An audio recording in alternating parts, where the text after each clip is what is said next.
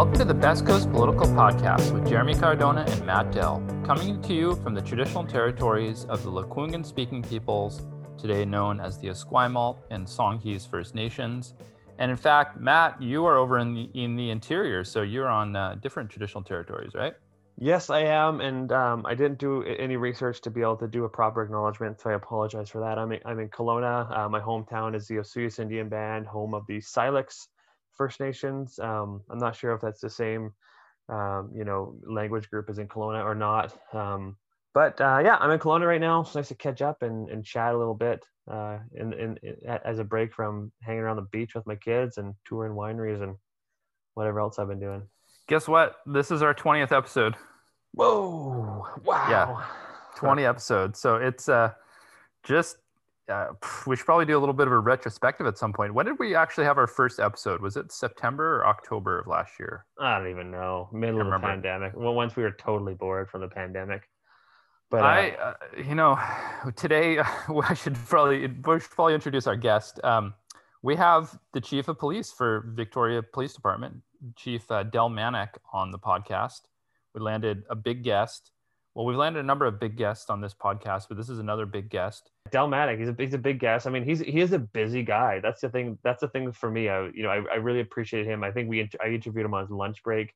This is a guy that oversees 250 staff, every criminal issue happening in the city. I don't imagine he has much free time, and so I do truly appreciate when people come. We did send him some hard questions. Like, we didn't hold back too much, we've covered a lot of ground. He clarified some issues. There's some issues I wish we'd had more time to clarify, but it's a complex business, and I thought the interview was pretty good, so we'll get into that later. This interview was actually conducted ahead of time, and that's why you'll hear only Matt's voice, because Matt interviewed the chief, I think, over lunch a few days ago. Is that right, Matt? Yeah, that's right. Yeah, we did it on my lunch break the day before our vacation. Totally crazy day, but it was actually a nice time to take a break. And yeah. Yeah, but they actually asked us, I reached out first to the chief's staff, and they asked us to submit questions in advance, which is fine. We've had a few guests do that. So we actually had to spend some time thinking ahead of time about what do we actually want to ask the chief of police in Victoria. We don't want to waste his time. We want to ask real questions, ask serious questions. And so the questions that we came up with are largely around police reform. We asked questions about Black Lives Matter and what that whole movement, mainly in the US, but also in Canada, what effect it might have in Victoria, what effect it has had on the Vic PD. So you'll hear questions about that. And then we also have questions about some of these new programs that have been created in Victoria, one of which is called ACT, and the other one is called IMSERT. And I don't know, I'm guessing that most of our listeners are not familiar with them, so I'm just going to introduce these programs really briefly. IMSERT stands for Integrated Mobile Crisis Response Team. And it is a program in which child and youth mental health clinicians work alongside adult mental health clinicians, social workers, nurses, and plainclothes police officers to provide a rapid mobile community-based response to children, youth, and families in crisis. So this is a new program that the Vic PD is involved in, and it is in conjunction with mental health and addiction services. It's in conjunction with the province and Island Health, I believe. And it represents this kind of new model of policing where you don't just have enforcement, but for certain calls, you have street nurses show up, or you have mental health workers, or you have social workers. And the second program, the one that actually gets discussed more in the interview, which our listeners will hear in a minute, is called ACT. Assertive Community Treatment. And that is a mental health program that focuses on individual clients and their recovery. And as the chief describes it, essentially a police officer will show up on a call with a street nurse or with a nurse or with a social worker and address certain kinds of calls that are not really about criminality. They're more about mental health or wellness, but the police officer is there in a support role. So ACT and IMSERT are, for me, really important examples of an evolution of what community services are in Victoria.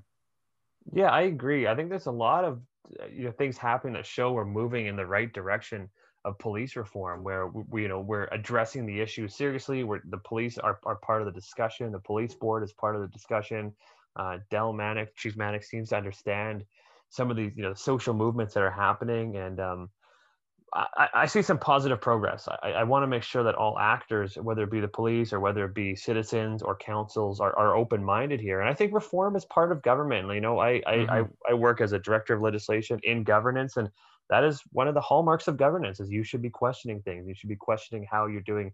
There's very little systems in our society that were set up one way and continued operating that way for 50, 100 years. Systems need to evolve. And that's not meant to be a criticism of those systems. You realize ways that we can do things better. And I think this absolutely applies to policing. And some of these programs are a good example of that. It's not going to be easy, but I think we're moving in the right direction. Yeah, exactly. And that's why in this podcast, we're taking this constructive approach. I don't think, neither of us want to hurl insults at the police or whatnot. What we're interested in doing is finding what's working, what's not, and how we can have progress and reform. I mean, ultimately, it sort of boils down to one's own personal points of view. But I mean, my own view on policing is that, and I should preface it by saying that I'm from a family of police officers. I don't know if I've ever mentioned that on the podcast. I think you have, but yeah. Both my parents are born and raised in New York City, and my mother's side are all New York City police officer, Irish American cops. My grandfather, my uncle, and now my cousin were, some of them are retired or deceased, New York City police officers. And then on my dad's side, it's Sicilian American mafioso types who are all legitimate businessmen. Well, anyway, the U.S. is such an important issue of the need for police reform because you have very few social services, you have bad schools, you have very little healthcare, you have no services, and then what you do have is these huge police departments that are basically ready to capture people as soon as they turn teenagers and get into the drug trade or get into crime or get into that. And that's where they're going is like, well, if we can't afford these services, but we can afford the police budgets, well, why don't we start taking money from the police and putting that? And the model in Canada is different because we do have a lot of those services. We have great public education, although there is still people falling through the cracks, right? Like we still have untreated mental illness. We still have huge inequality that's creating the need for crime and creating some of these issues. So there's underlying issues. I raise that directly with the chief and said, how do we deal with these issues where people are falling into crime through trauma, through childhood trauma, through poverty? And he seemed well aware of that. And again, I don't think that's the police's job to solve. They're not trained to solve that stuff. That's a broader societal issue that we need to address. And that's the point that I was going to make is that, I mean, as I see it, the fundamental problem is that we've asked the police to do too much in our society. I mean, if you think about some of the calls that they are involved in, like, have you ever been an offender bender and you have to file a report? Why does a person with a gun have to show up to take a report? It doesn't really make any sense. Just a bureaucrat or a civil servant could do that. Or if you think about someone who's experiencing an overdose on the street, why does the police have to show up for that? Or someone who's having a psychotic episode on the street. Well, if there's a potential for violence, maybe they need to show up. But if there's not, they're not really trained for those sorts of calls. And other calls that have clearly a criminality component or there's potential for violence, like there's a holdup at the 7-Eleven or something, that's an obvious moment in which you need a police officer to show up. But there's all these other calls that they end up getting called out to that they're not trained for. And what's interesting, and listeners will hear it in a minute, is that they don't even want to be called out to a lot of these calls. No, not at all. They want to make sure there's well-funded services. I mean, I think that's what the chief says anyway. They want to make sure there's well-funded services taking care of those.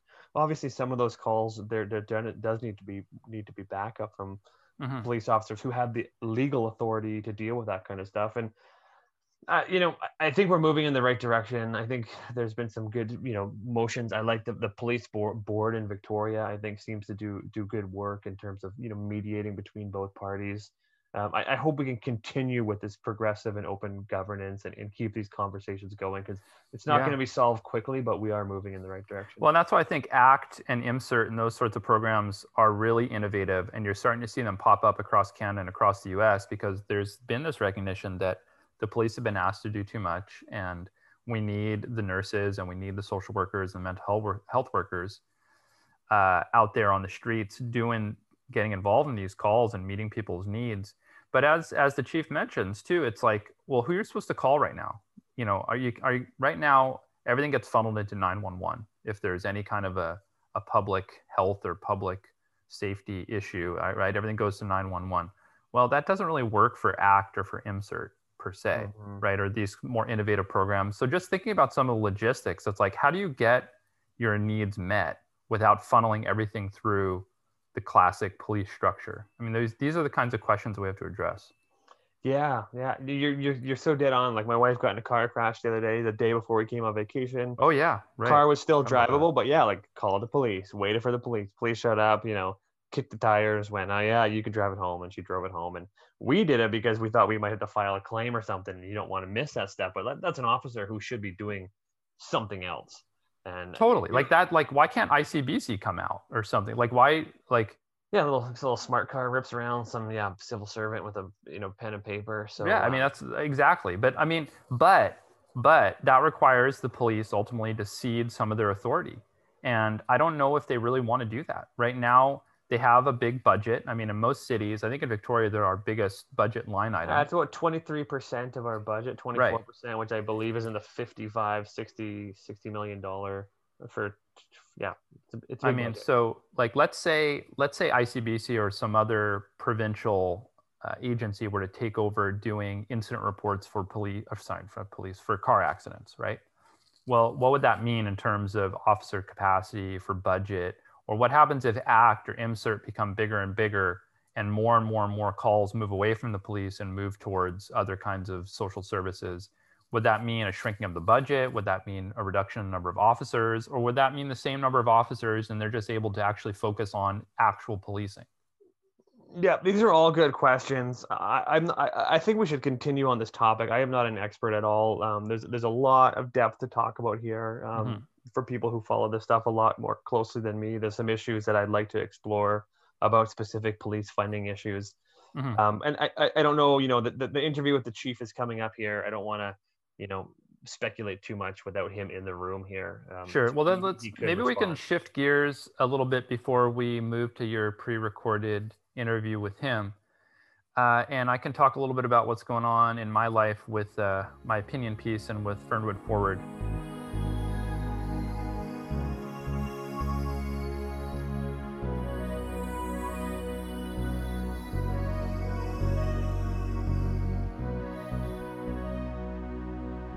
Community association, you caused a little bit of a stir and kicked off some conversation. So yeah, I mean, what's going on?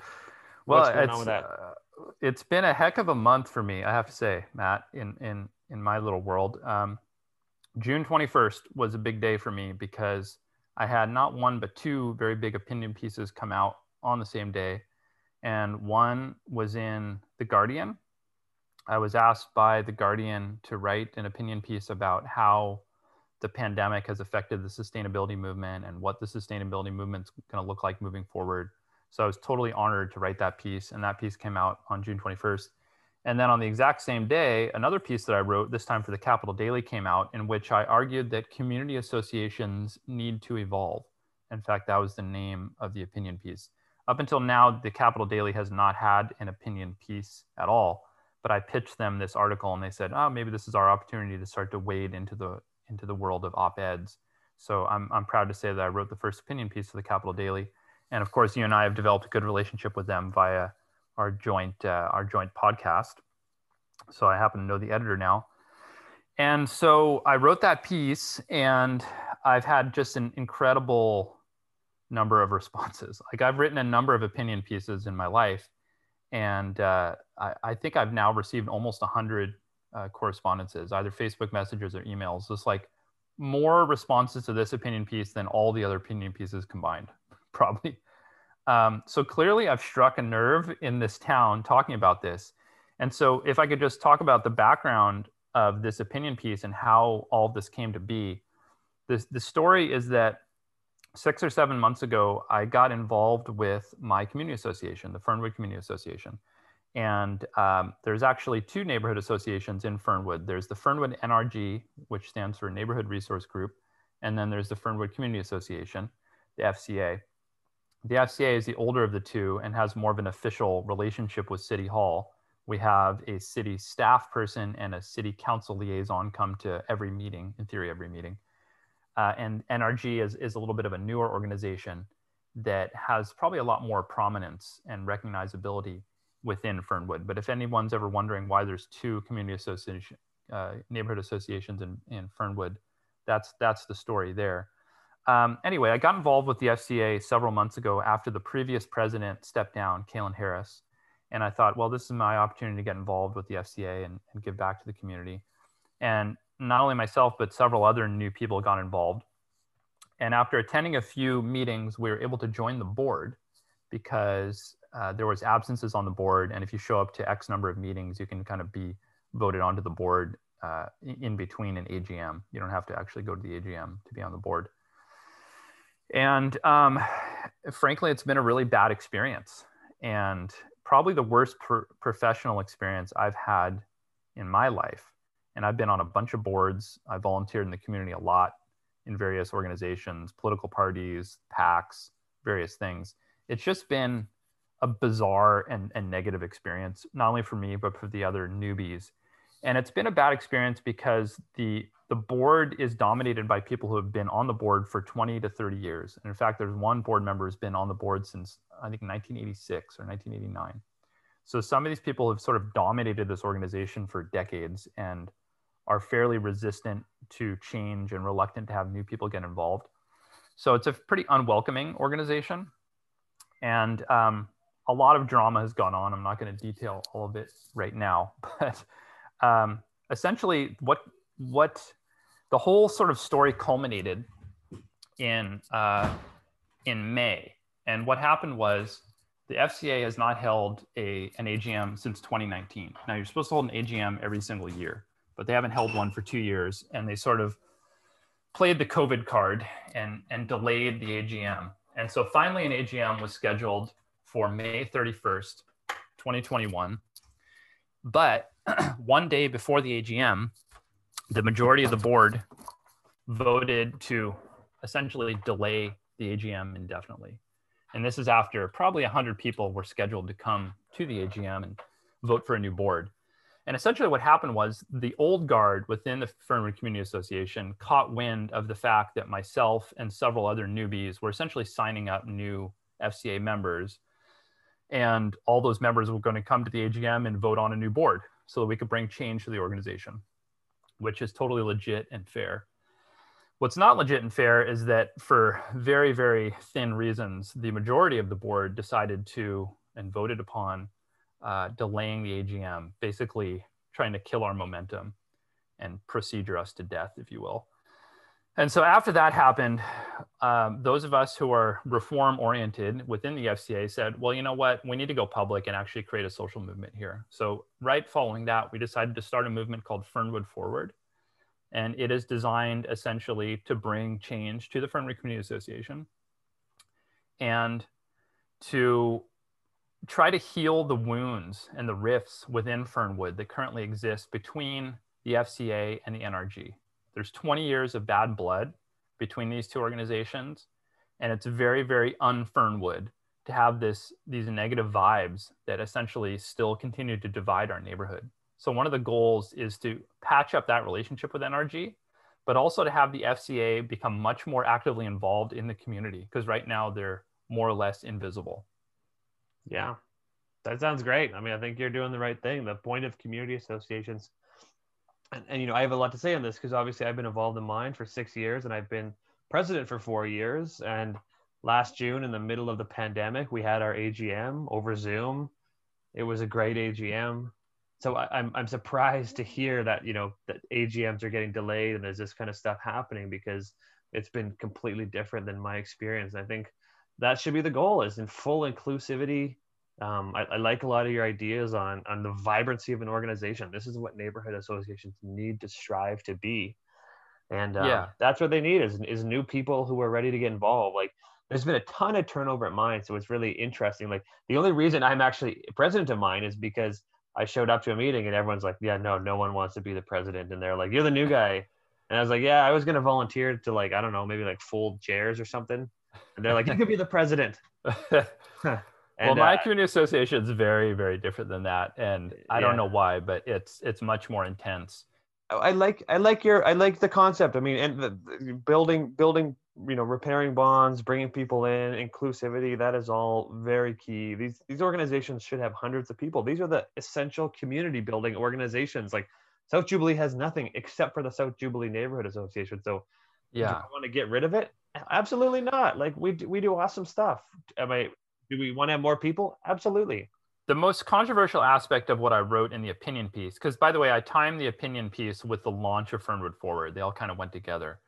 And the most controversial aspect of that was some of the arguments that I made around land use committees. And land use committees have come up on our podcast before, but for listeners who don't know, every single community association has a land use committee that it is affiliated with and technically is the umbrella organization. So South Jubilee has a land use committee, Fernwood has a land use committee, et cetera. And what the land use committees do is that they review and provide official input on proposed developments, certain kinds of developments in neighborhoods, especially larger. Like, I don't know if we're not developed. I mean, does South Jubilee actually review single family home developments? We're only talking about. Yeah, single family homes don't need that unless they need a variance, I believe. Yeah, exactly. So it's only larger units that need them. And, yeah, like part three developments are called. So anyway, I was critical of the land use committees, but even though it wasn't my main object of criticism, my main object of criticism was my own community associations and then some of the things I've heard about community associations in other neighborhoods. But I also discussed the land use committees because even though they are technically separate, I just want to make that clear right now on the podcast that the FCA is different than the Fernwood Land Use Committee. They are affiliated, but they are kind of somewhat different entities. But the point I was making about land use committees is that some of them have begun to reform. And Fernwood's is actually a good example of a land use committee that has begun to reform. North Parks, I don't know where South Jubilee is at. Some of them have gotten with the times and have started to work with the city to find solutions to our housing crisis and to our affordability crisis.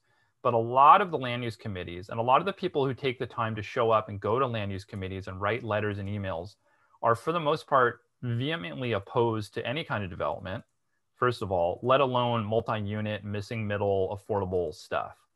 And so I was pointing this out in the opinion piece and saying, look, land use committees need to be transparent about what they're doing. The city and citizens of Victoria need to understand the role that they play because we have an affordability crisis and because everyone has been so hard on the province and so hard on the city, you know, fairly in many cases about the inability to create an affordable society. But local land use committees and neighborhoods have mostly kind of flown under the radar.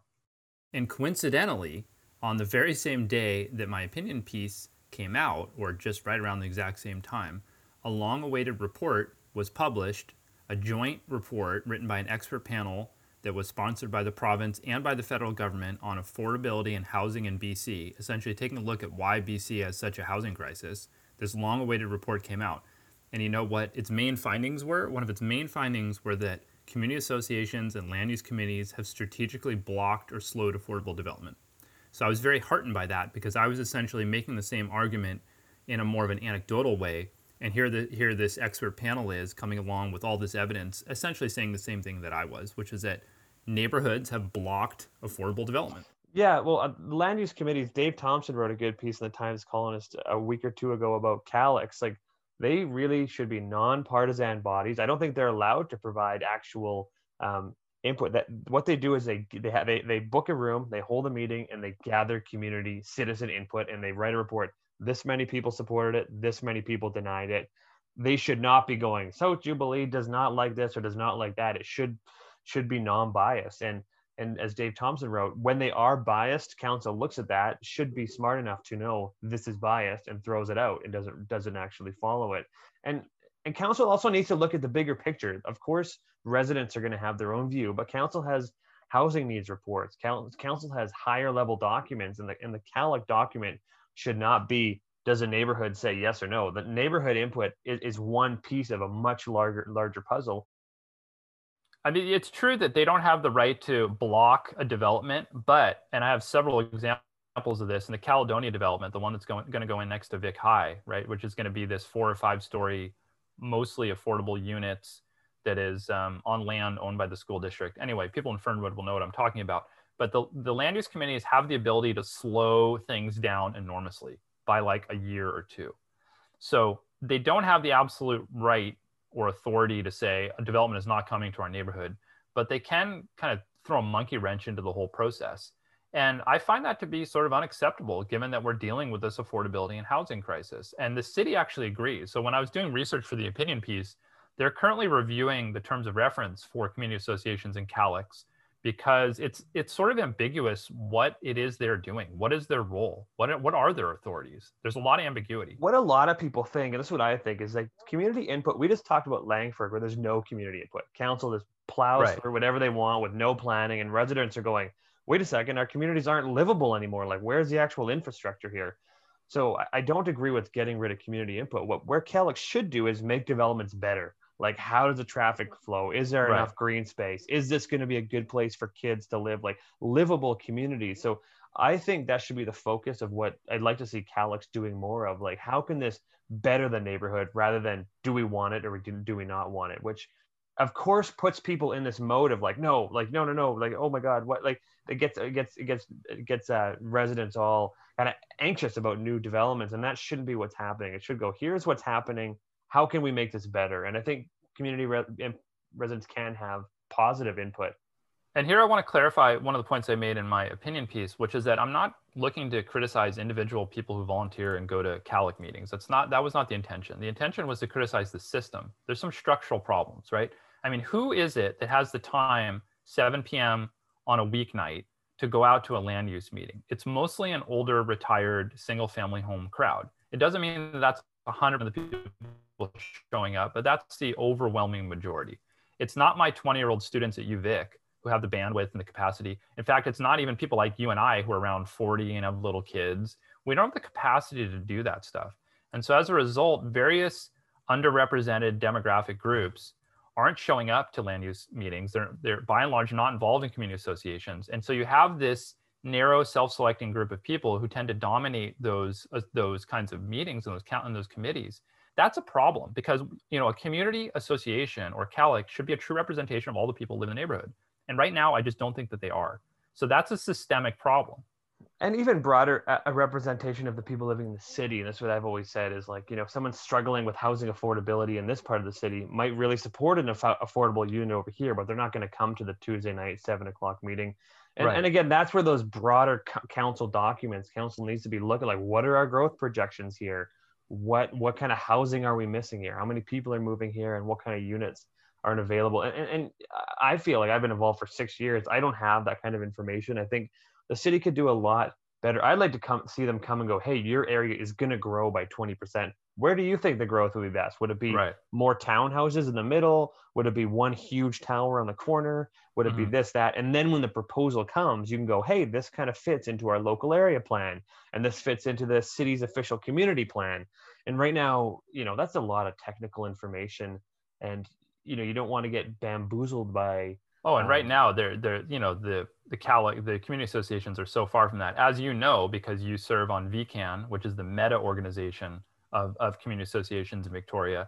What happened recently, this is sort of news that probably flew under the radar for a lot of people, but what happened recently is that the city of Victoria came to VCAN and said, how would you guys feel, the collective community associations of Victoria, how would you feel if we were to bypass the land use committee process for a certain class of developments? And that class of developments would be developments that were owned or operated by a nonprofit like BC Housing, not for-profit developments, and mixed use, multi-unit residential buildings, missing middle type stuff, like 3, 4, 5-story stuff that is in line with the official community plan.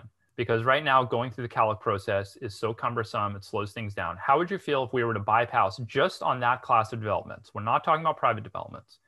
And VCAN basically said, hell no. And that's that's not exactly true. I mean, I was there. Well, they didn't say yes. No, but we South Jubilee didn't sign a letter. Like we said, we need more information, and we want to provide a proper, we want to provide an olive branch to the city. And North Park also did the same thing. They said, like, hey, the intent is good here. How can they work here? And then, yeah, a bunch of other neighborhoods decided to sign on and say, no, you know, the 3-week community process is not what's slowing all of this down. Like, you know, we feel that staff time is slowing this down, blah, blah, blah. And I didn't have that information, and I didn't feel comfortable writing the letter. Fernwood did sign the letter, I believe. Of course they did. So, but here's the thing, is that the reason that South Jubilee didn't sign is because you're involved, right? And you're a younger, more progressive, reform-oriented person. But the people who dominate most of these community associations are not open to even working with the city. They just see the city as the opposition and the enemy. And the notion that someone's going to come in and bypass the process, they were so... But that bothers me when I think about all the unhoused people in this city, when I think about my students, when I think about my mother who moved here from out of province and had a hard time finding housing. There's so many people having a hard time finding housing, let alone affordable housing. And then you have these associations which are dominated by people who own homes or been in their established rental situation for 20 or 30 years saying, no, no, no, no, no, no, no. It just strikes me as inherently unfair. Mm-hmm. Yeah, I think the whole process, I don't know what the answer is. And maybe we need to have a whole dedicated podcast to this. Definitely. This episode, because I do got to run on this one, and we could talk about that. I have 6 years experience here. I have a lot of things to say, and it's complicated.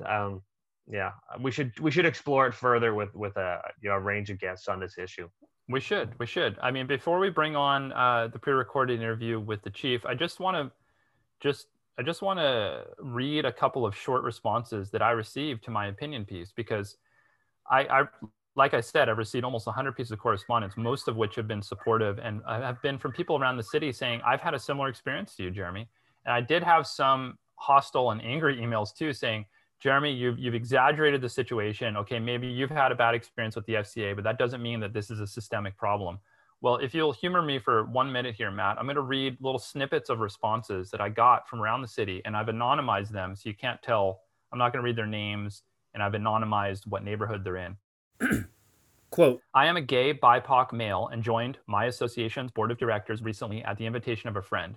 Every step along the way, I've experienced everything you have said, and it is really beginning to drain on me and my friend. My time on the board has been fraught with voicing my opinion and immediately told off by folks who own their own home that my ideas won't work for the neighborhood, as if I have not lived in my neighborhood for over 5 years myself, and some of them still maintain, quote, legacy connections, basically no longer living here, but still being more influential than I am, an actual resident, end quote. Quote, I wanted to drop you a quick note to say, brilliant article, Jeremy. As someone who watched the opposition mount to Caledonia from very vested single-family and anti-affordability interests, you hit the nail on the head, end quote. Quote, my community association is a lost cause. It's the same clique that's been around for years. You can attend a board meeting, but nobody will listen to you. And the CALUC has slowed down so many affordability proposals. You're right to say that the affordability crisis is partly the fault of communities who create roadblocks to change, end quote. Quote, I read your essay on community associations in the Capital Daily. I thought it was a great article and consistent with my experience. While no longer on the board, I spent over a decade on my community association's board and witnessed the problems you mentioned. A half dozen people, residents within a few hundred meters of the community association center, dominate the association and made decisions and pronouncements without even bringing those items before the board, end quote.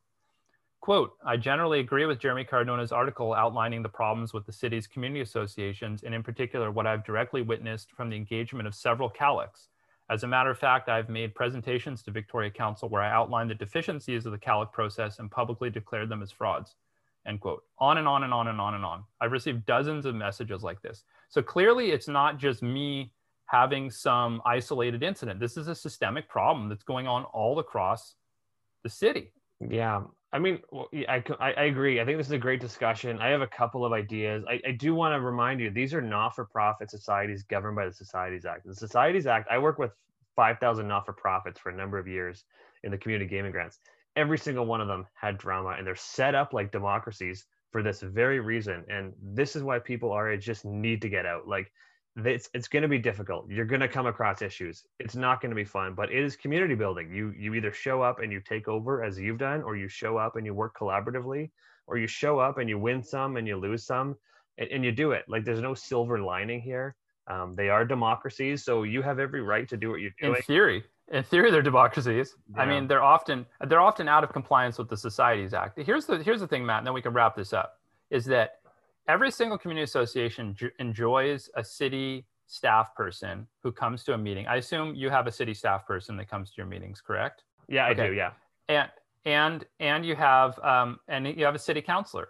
Well, if you're going to enjoy a city councilor and a city staff person, you better be in compliance with your own bylaws. You better be following the Societies Act, and you better be run as a transparent, accountable, democratic institution, because you're not just like a normal non-for-profit.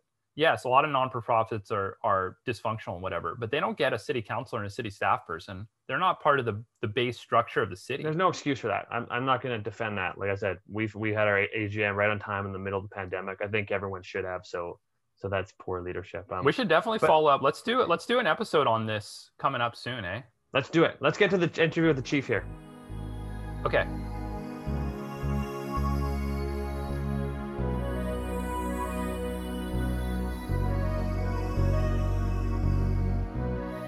Okay, we are live here with Chief Del Manak from the Vic PD. It's a very big occasion for the podcast today to get a big fish like this on in a super busy day. We're very happy to have the chief here to answer some tough questions that we're going to put to him. Thank you, Chief, for coming on with us today and taking time out of your busy day. Thanks for having me on, Matt. Yeah, so we're going to get right into it because we're dealing with some feedback issues. The first question we have is something, how has the Black Lives Matter and police reform movement affected Vic PD? And what specifically I saw in about June 2020, there was 4 motions that went forward from the police board to address racism and discrimination. There was, number one was a diversity and advisory committee to present ideas on improvement. There was culturally sensitive and de-escalation training. There's a demographic analysis to reform recruiting. Maybe start us off with how the department responded to Black Lives Matter and how those 2020 motions have kind of been implemented and your thoughts on all of that. Sure. So there's no doubt that the incident that happened a year ago in Minneapolis with George Floyd really kind of highlighted some of the challenges that exist in our society and some of the imbalances that exist. I mean, the incident was an horrific incident that I think captured all of us, including myself and our police officers here in Victoria, that how could somebody treat another human being in that manner, somebody who is in need of help, and the officer just disregarded those pleas and cries for help. And so we want to make sure that we have the community's support and the community's trust. They give us our social license to do our job. And so that to me is most critical. And although the incident happened in the United States and it's a different country with different laws and don't have the civilian oversight and a national use of framework similar to what we have here in Canada, it really opened up a lot of eyes, including those for myself and our organizations and even across Canada, to really start looking at policing and how we can better connect with our BIPOC communities, with our Indigenous communities, and how we can kind of bridge the gap, build a trust, and make sure that any incident like that, where there's an absolute abuse of authority, an abuse of power, police brutality, anything where someone is targeted or potentially could be targeted as a result of their ethnicity. We want to make sure that we are addressing those issues locally and that within our own organization, we're looking inward and also outwardly building better relationships. Right, absolutely. So the motions that were passed in June, has anything positive? I haven't heard a lot out of those. I know that those things can take a couple of years to play out. I mean, just for the sake of it, has anything come out of the Diversity Advisory Committee presenting ideas on improvement, or any of the other motions that you think is worth mentioning or you're feeling excited about? Yeah, no, there's been lots of movement. There was a couple of, COVID was kind of the biggest barrier to engaging with our Black, Indigenous, and persons of color communities. And so that's been a challenge. There's been traction. Also, what happened is with our Greater Victoria Police Diversity Advisory Committee, what happened, Matt, is that we had a change in leadership. Both the police co-chair for that committee and the community co-chair were just at the stage where they were transitioning out. So that created some additional kind of gaps in and allowed a little bit more time that was needed to for us to get up to speed and then to kind of re-energize the team and to get that momentum again. But I know that starting in September and October, the Greater Victoria Police Diversity Advisory Committee, which is made up of police representatives and made up of community leaders and people from all different walks of life and all different backgrounds. And they're there to build positive relationships and to discuss some of the harder issues between police and other ethnic and minority communities, is going to be engaging and holding sessions with our BIPOC communities. And as I said, that's going to be starting in September. I'm excited about that. They're going to be facilitated by a community representative. I believe it's somebody from the Black community. And there's going to be a number of the sessions. And what we're looking for really from those sessions is really good, authentic, honest feedback on how the police departments can be better. How can we be better? What do our communities want to see from their police department? What is it that we can do to build trust? And so what we want to do is we want to stay open-minded. We want to hear from our communities. And then what we want to do is create an action plan of what changes we can make to address some of the challenges and some of the recommendations coming from these community sessions. Great. Thank you for that answer. I appreciate the details there. I want to move into a little bit, you know, we were talking about Black Lives Matter and race and BIPOC communities. I think what is very relevant also in Victoria is the mental health issue. I thought we could spend a little time going through the mental health concerns. I know you address this daily. We just went through a terribly difficult period in Victoria, you know, myself just as a regular dad looking from the outside with the mental health crisis and homelessness crisis just being exposed for what it was as a result of COVID. And I think that put a lot of pressure on our healthcare systems and policing systems to go, how we've been addressing mental health concerns is clearly has not had the positive, has not solved the issue, which is a lot of people, I think, were hoping for new ideas. So I wanted to spend a bit of time talking about the ACT team, the IMCRT team, and the CAHOOTS model, which I know you've talked about a little bit. You know, the ACT team had some setback this year with a couple of the officers had to be reassigned due to funding issues. It looks like there's a couple hundred people on that team. Have you been any good progress on the ACT model or implementing something like the CAHOOTS model, which is based out of Oregon, I believe, and that stands for Crisis Assistance Helping Out on the Streets. So teams of mental health professionals, nurses, and possibly police officers there. What's the status of these programs? And are you satisfied with where they're at right now? Or what are we hoping to kind of move forward to allow police to do policing work and not the mental health work, which is not the main part of your job? Yeah, so there's been a lot of traction that's been made in this area of work. Much needed traction. I have been saying all along, in fact, the Victoria Police Department released a transformation report in the summer of 2019. That's 2 years ago. And in that plan was a recommendation that we work with our health authority and that we come up with alternate service delivery models. Not every call requires a police officer. Some calls do require a police officer. And I think it's important to make that distinction that, and I'm going to clarify for you. So where somebody is feeling stressed, anxious, they have a level of anxiety and there's no violence and there's no weapons and there's no criminality, there is a higher likelihood where the police don't need to attend that call. I don't want to attend that call and my officers don't want to attend that call. It's not a police call, it's a health issue. So we're working with Island Health, and I'm proud to say that there's been actually some significant movement in this area of our health authority locally here, creating a civilian-led mental health response model. Now, what we're working on is, and I actually got a meeting later today with the president CEO of ECOM. We have to figure out and navigate how will people call in. So if they see somebody on the street that is struggling, that they think needs help, but it might fall under the category that a civilian team could respond to, we need a way for the public to be able to call. Do they call directly to a hub that Island Health has in place? Do they call to the non-emergency number for the police department? My view on it is I actually don't think it should be a call to the non-emergency police number, because it's not a police call. It is a health call.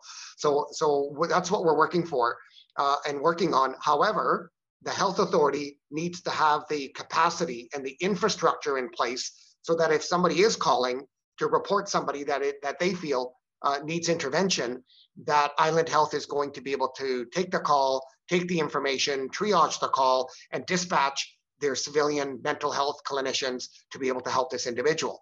What I also want, though, is I want this civilian team to have access to the Victoria Police Department.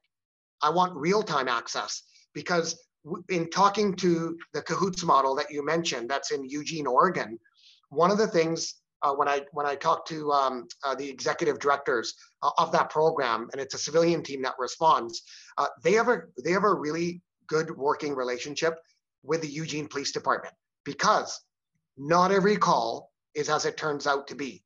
So sometimes the call can escalate, or the behavior of the individual can escalate, and in other cases they can de-escalate. And of course, in some cases it stays the same.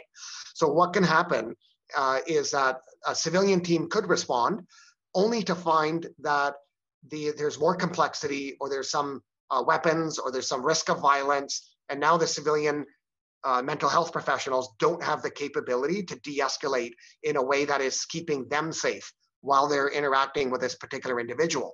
Well, I want to make sure that those civilians have an opportunity to retreat to safety and to call the police, but not wait in line, and for us to be able to respond quicker so that we can de-escalate the situation so that they can do their important work. So I want to kind of create these lines of communication and support for the team, because otherwise, if you think about this, it would be highly ineffective if you had a team that responded, and in the event, and the example that I gave, they couldn't respond because of personal safety concerns and the behavior that was exhibited when they got there. If they had to wait 2-3 hours for the police to respond, I mean, that would be a highly ineffective model. So I'm trying to work with the health authority on addressing how do the calls come in, how are they triaged, and how can the police department play a support role, but an important role. And as I said before, what's really important to differentiate, and many people kind of get this wrong or they don't understand it, is police will always have a role in mental health. As much as I feel that we're not the experts and I want to have a civilian mental health team respond in the first instance. Where there is violence, weapons, criminality, you're going to need the police to be there in a support role, or at least to de-escalate where a mental health professional can intervene, and then the police can back away and then allow that interaction and that assessment and assistance to take place. So I think we can do better in working together. And I can certainly talk about the ACT team and the IMSERT team, if you like. Yeah, the ACT team, I have not heard about the ACT team, which is the Assertive Community Treatment Team, since Jack Knox wrote a TC article about it that was quite widely shared in May, I believe, where 2 to 3 officers were reassigned to budget pressures. And, you know, there was some criticism of that. How is that team operating without those officers? Is that work continued on the ACT team? That was in May 1st, I believe. How is that going? And how are they?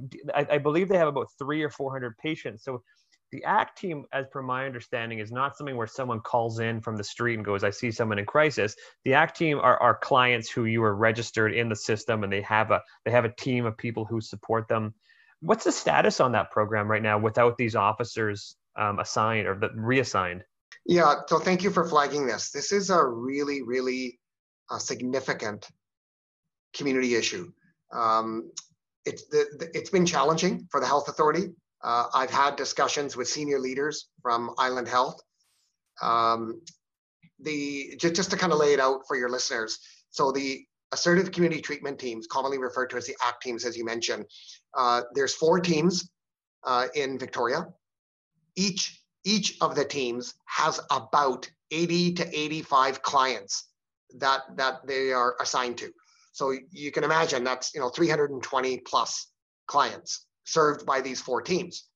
Each of these ACT teams have mental health professionals, social workers, doctors, street nurses, mental health clinicians, and probation officers, and they have a police officer, but the police officer is only deployed where the rest of the mental health professionals feel that there's a safety risk for staff, and they need the police to be there as providing support, providing a sense of safety, and maybe able to de-escalate the situation.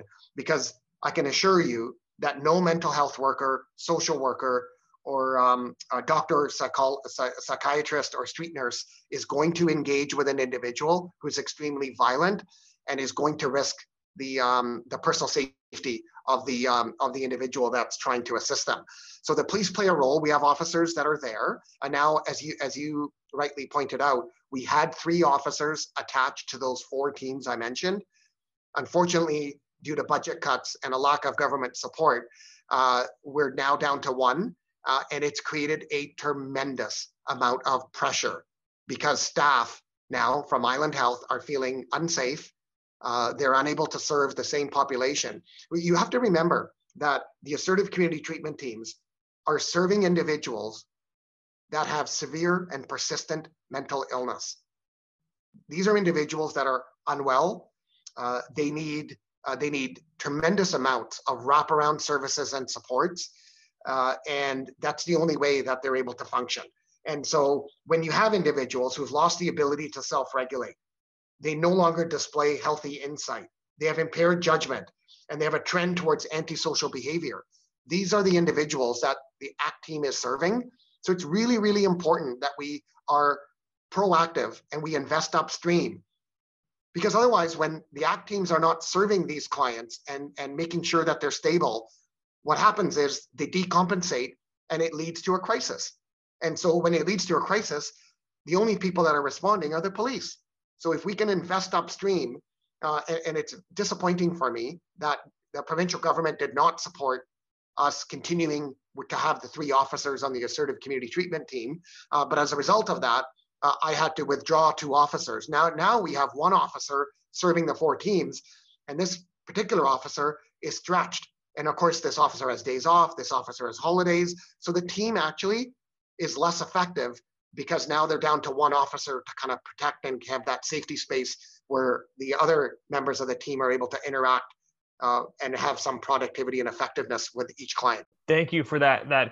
You know, I'm not totally up to snuff on all the recent debates and policing issue, but me as a regular kind of dad in the community, I see this quagmire we're stuck in where we have so many resources required, I think rightfully so, for people, for crime, for people who are dealing with these issues.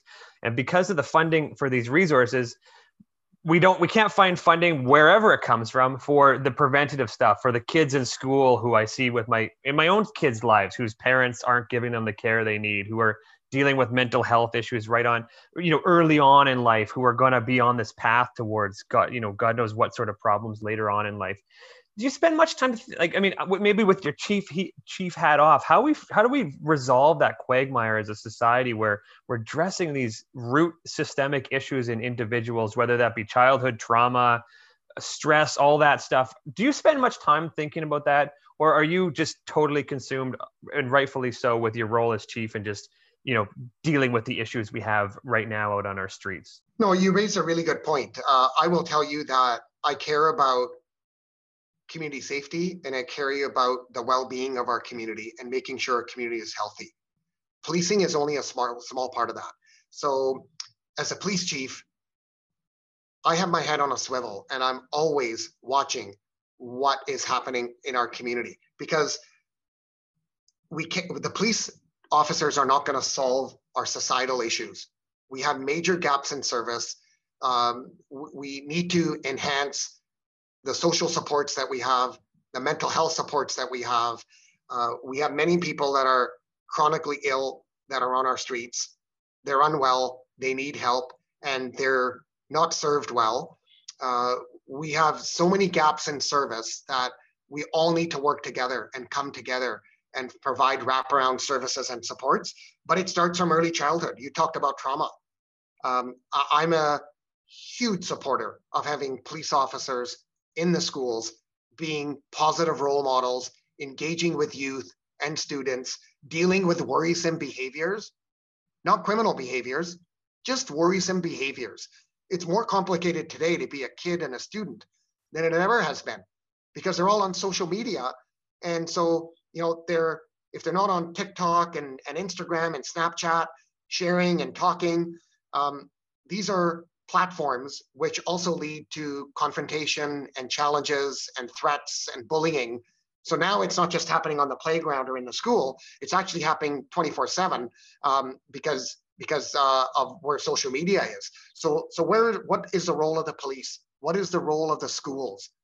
What is the role of social service agencies to supporting single parent families or those that are marginalized or those that maybe are new to Canada and they're trying to learn a new language and trying to assimilate into Canadian society? So there's bigger issues, and I think that we just need to invest a little bit more heavily upstream.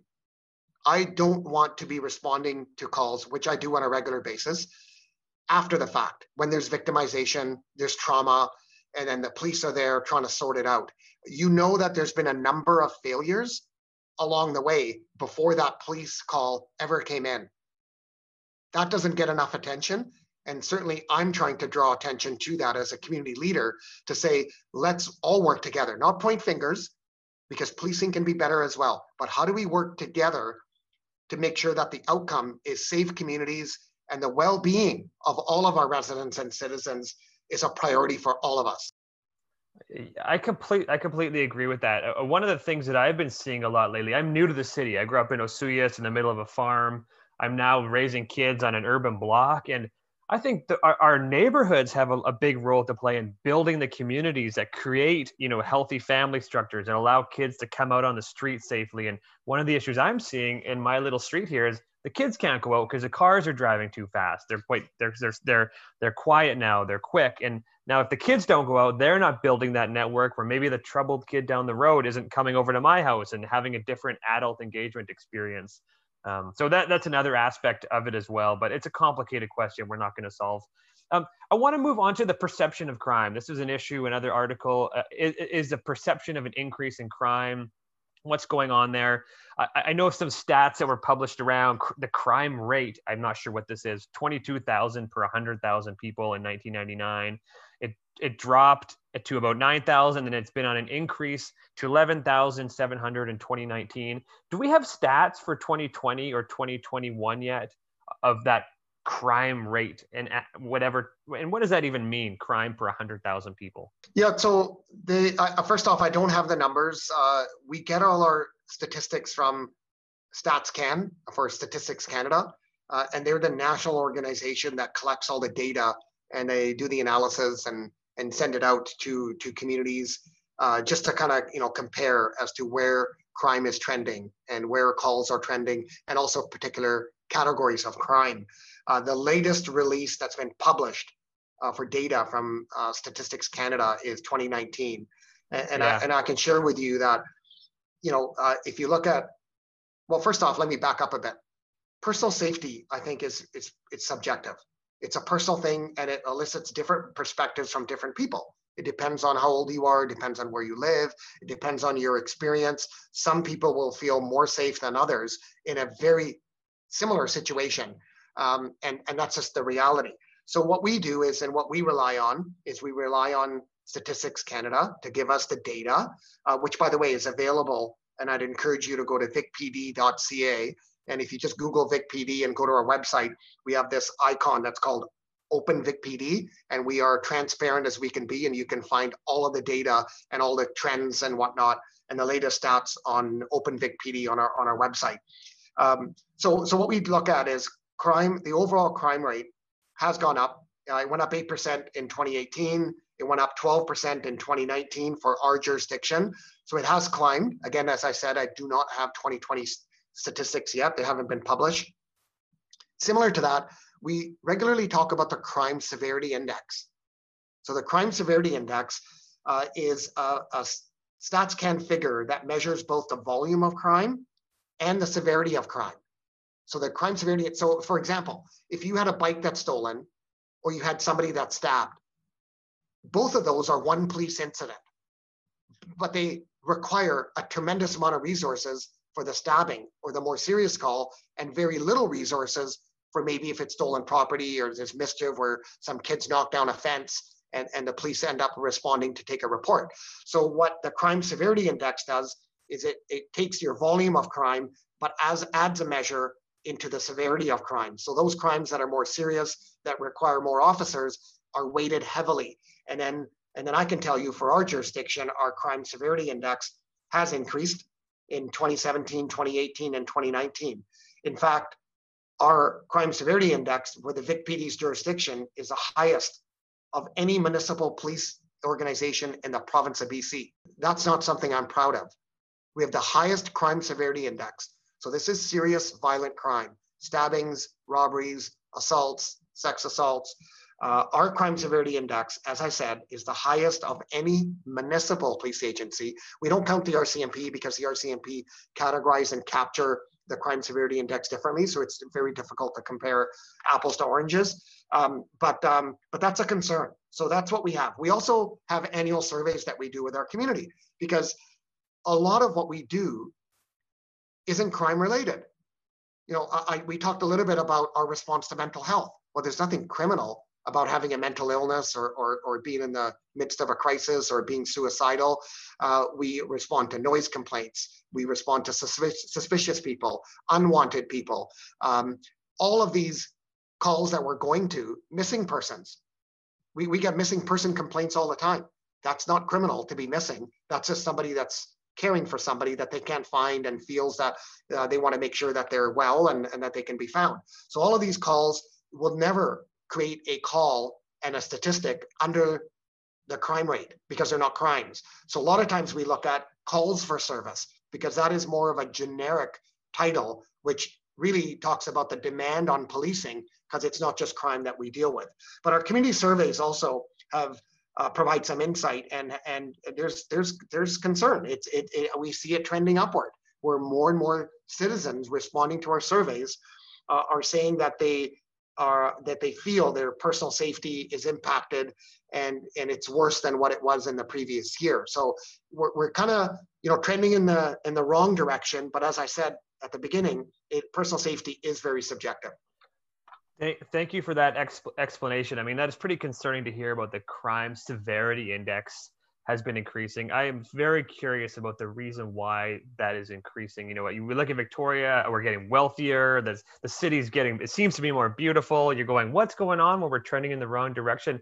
Is there any relief from you that that really difficult period of COVID, where that exposed all these housing challenges and mental health challenges and people camping in parks, a lot of them who just did not have housing, but a lot of them who were taking advantage of people that didn't have housing, and crime being more exposed for whatever reasons. Is there a bit of relief from you now that the province has stepped in and finally provided some housing and got people out of parks, or that just moved the work from one place to another place for you? Well, first off, I'm extremely grateful for the work of BC Housing, Island Health, the City of Victoria, and social service agencies, you know, coming together with Vic PD as well. And we work together. Again, we're going to be better and accomplish more when we work together. It's not about finger pointing. It's about working together. I'm grateful for that. And we have really, really strong champions and strong leaders in this area that allow us to do the work. But I will tell you, it is difficult and challenging work. Unfortunately, we've had many people that have come from outside of the greater Victoria area. Terrace, they've come from Prince George, Lower Mainland, Up Island, Calgary, Edmonton, as far east as Nova Scotia, where people were experiencing homelessness, and they heard through the grapevine. And yes, you know, the word travels fast that if you come to Victoria, you're going to be prioritized for housing. So they came. And many of these individuals were experiencing homelessness, but also many of these individuals have a criminal history, have tendencies towards violence, and or have some mental health challenges. So that actually has magnified the problem here for the Victoria Police Department, because most of your social services and most of the housing, not all, but most, is located in Vic PD's jurisdiction. So you talked about what is it like from the parks with the transition of individuals going into supportive housing units. Well, I mean, it's certainly cleaned up our parks in the sense that the parks are more safe and it allows more people to enjoy the amenities in their own neighborhood. But I can tell you that there continues to be serious, very serious challenges in the supportive housing units. We have people on a daily basis that are exploited. We are responding to many, many calls of violence, assaults, stabbings, extortion. And so many of these locations are not at the level of safety that they need to be.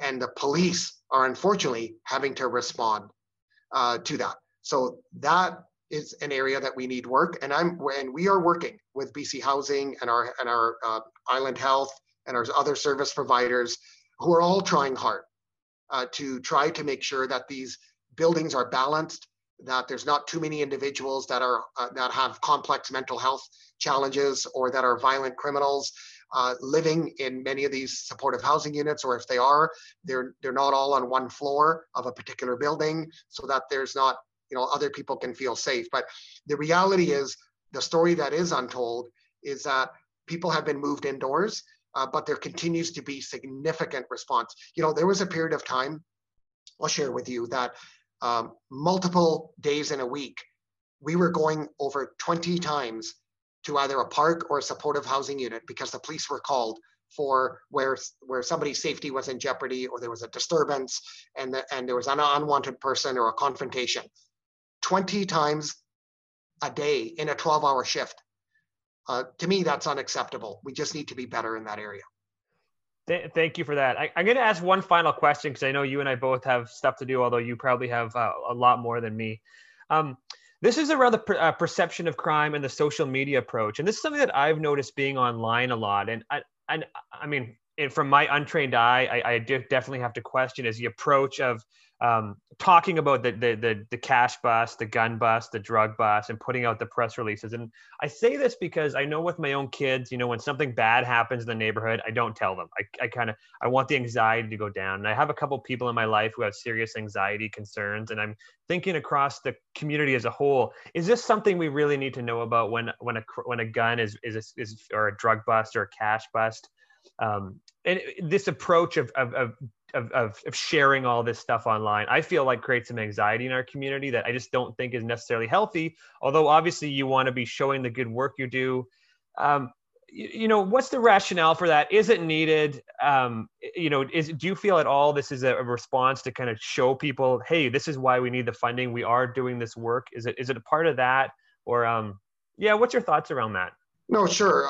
And thank you for asking the question, because I think it's something that probably needs to be addressed head on. And I do speak to about this quite regularly. We have a motto here at the Victoria Police Department that we want to be a police organization that is connected to our communities, an organization that is accountable, an organization that is transparent. We will talk about the good things, we'll talk about the bad things, and our community supports us for that. In fact, we get accolades like you would not believe, whether it's on social media or whether it's emails that I get, you know, and when I'm out, and now obviously I'm going to be doing more, but even before COVID, and of course during COVID, you know, no one really was having community events. So it was, we're all kind of put on pause, but I receive a tremendous amount of support and I hear from community members. I'll give you an example. So when we had a number of people in our parks, and there was a violent incident where a family was chased with a knife or threatened or felt unsafe, and the police needed to respond. And it was at the stage where do we tell that story? Or do we not talk about that? And when we share those stories, the public is informed. We're putting the community first. And they now are able to make a decision. Do I want to go to that park, or do I want to go to that playground?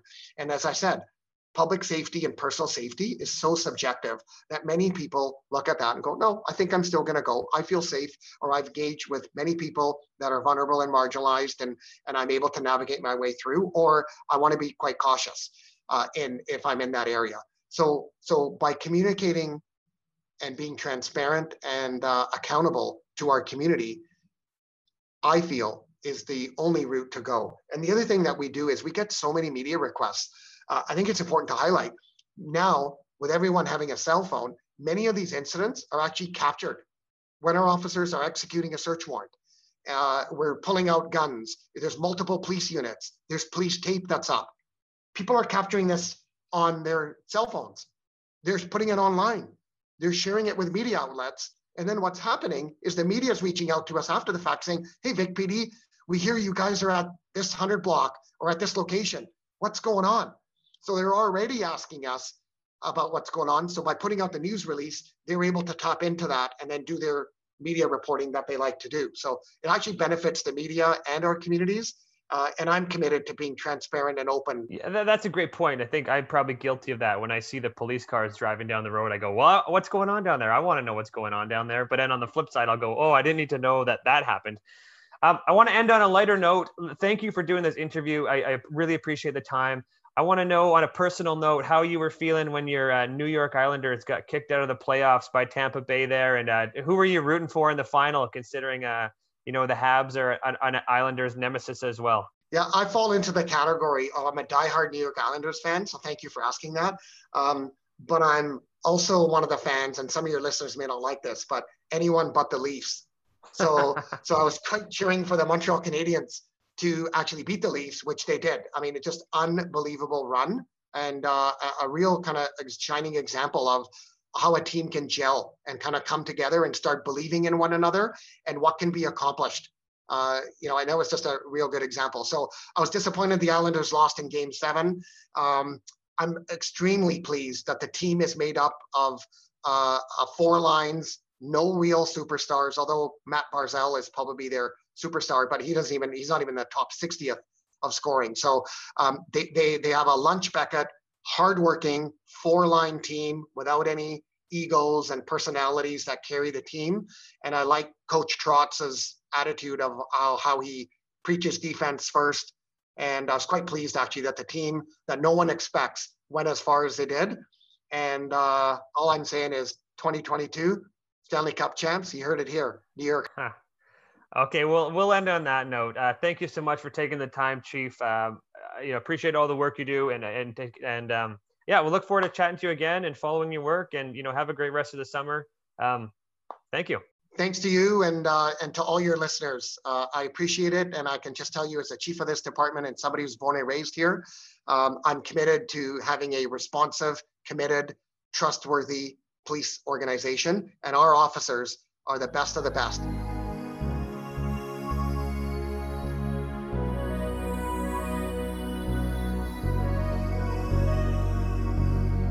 I just want to thank our guest, Chief Del Manak, one more time for taking the time out of his busy schedule to come onto the show and answer some really difficult questions for us.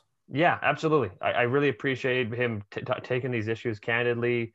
You know, there's some stuff I'd like to push him harder on. There's some stuff that he clarified for me.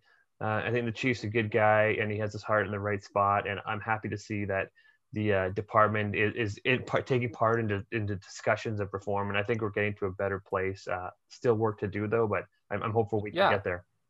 Yeah, I mean, I would say the things that I agree most with the Chief about are the things he had to say about ACT and IMSERT. He didn't really get into IMSERT, but especially about ACT. I mean, it sounds like it was just really nice and validating for me to hear that the Chief of Police in Victoria doesn't really want to be involved in certain kinds of calls, mental health calls, overdose calls, that sort of things. They don't really see that as their wheelhouse. They want to be enforcing the law. They want to ensure there's public safety. They're not trained for those kind of calls. They don't really want to be involved. So I find it really heartening to hear that the Vic PD is interested in working with other social services to actually evolve what policing looks like and what social services look like. Yeah, and we got to keep the conversation going. Like we probably won't be able to get the Chief again on maybe until next year, but let's do another episode on police reform, because I know there are some other important angles on this. Lots of things to discuss, and there's some people, journalists doing some good work, some guys doing some interesting FOI research they've been publishing online. So let's follow up with that, but let's wrap this one up for tonight. Yeah, and I think that the interview mostly speaks for itself, and hopefully people got some of their questions answered. So thanks again to the Chief. We'll follow up on police reform, and we'll follow up on community associations soon. So thanks everybody for listening to 20 episodes with us. Be well. Okay, good night. Thanks, Jeremy.